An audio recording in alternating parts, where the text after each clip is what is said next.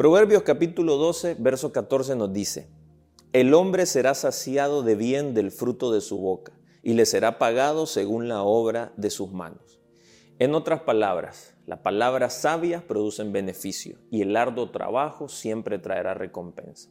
Es una forma de vida. Realmente este consejo llega a lo más profundo de nuestro corazón cuando entendemos que el anhelo de Dios es que podamos ser personas, que tanto lo que hablamos como lo que hacemos tienen coherencia. Y no solo coherencia, sino el poder tener un impulso de hacer las cosas de la mejor manera. Eso es la búsqueda de la excelencia. Dios nos ha preparado con la capacidad de caminar sobre buenas obras y Él espera que tanto lo que hablamos como lo que hacemos puedan ser de mucho fruto. Y al final aquí es donde verdaderamente encontramos el beneficio para nuestra vida, porque a veces estamos buscando la realización, el poder sentirnos plenos, el poder alcanzar todo lo que anhela nuestro corazón. Y aquí nos da una clave.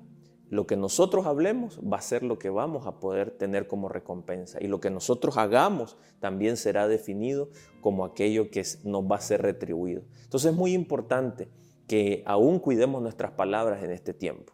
A veces las circunstancias difíciles nos hacen decir cosas que, de las cuales nos arrepentimos y, sabemos que, no generan vida.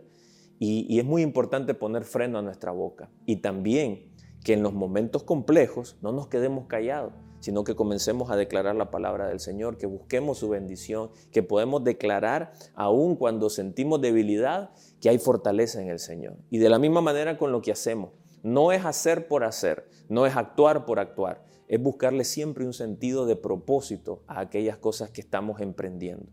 Por eso cuando logramos estos dos elementos, realmente vamos a hallar la productividad, vamos a hallar la bendición y sobre todo vamos a caminar sobre ese plan que el Señor tiene para cada uno de nosotros. Hoy es un buen día para cuidar y poner atención a lo que estamos hablando y también prestar mucha atención a lo que estamos haciendo. Si logramos tener las dos, palabras y acciones coherentes con lo que Dios está hablando, vamos a ser altamente efectivos y vamos a hallar la felicidad y la realización. Que Dios le bendiga y permita que el Señor le use para bendecir a los demás.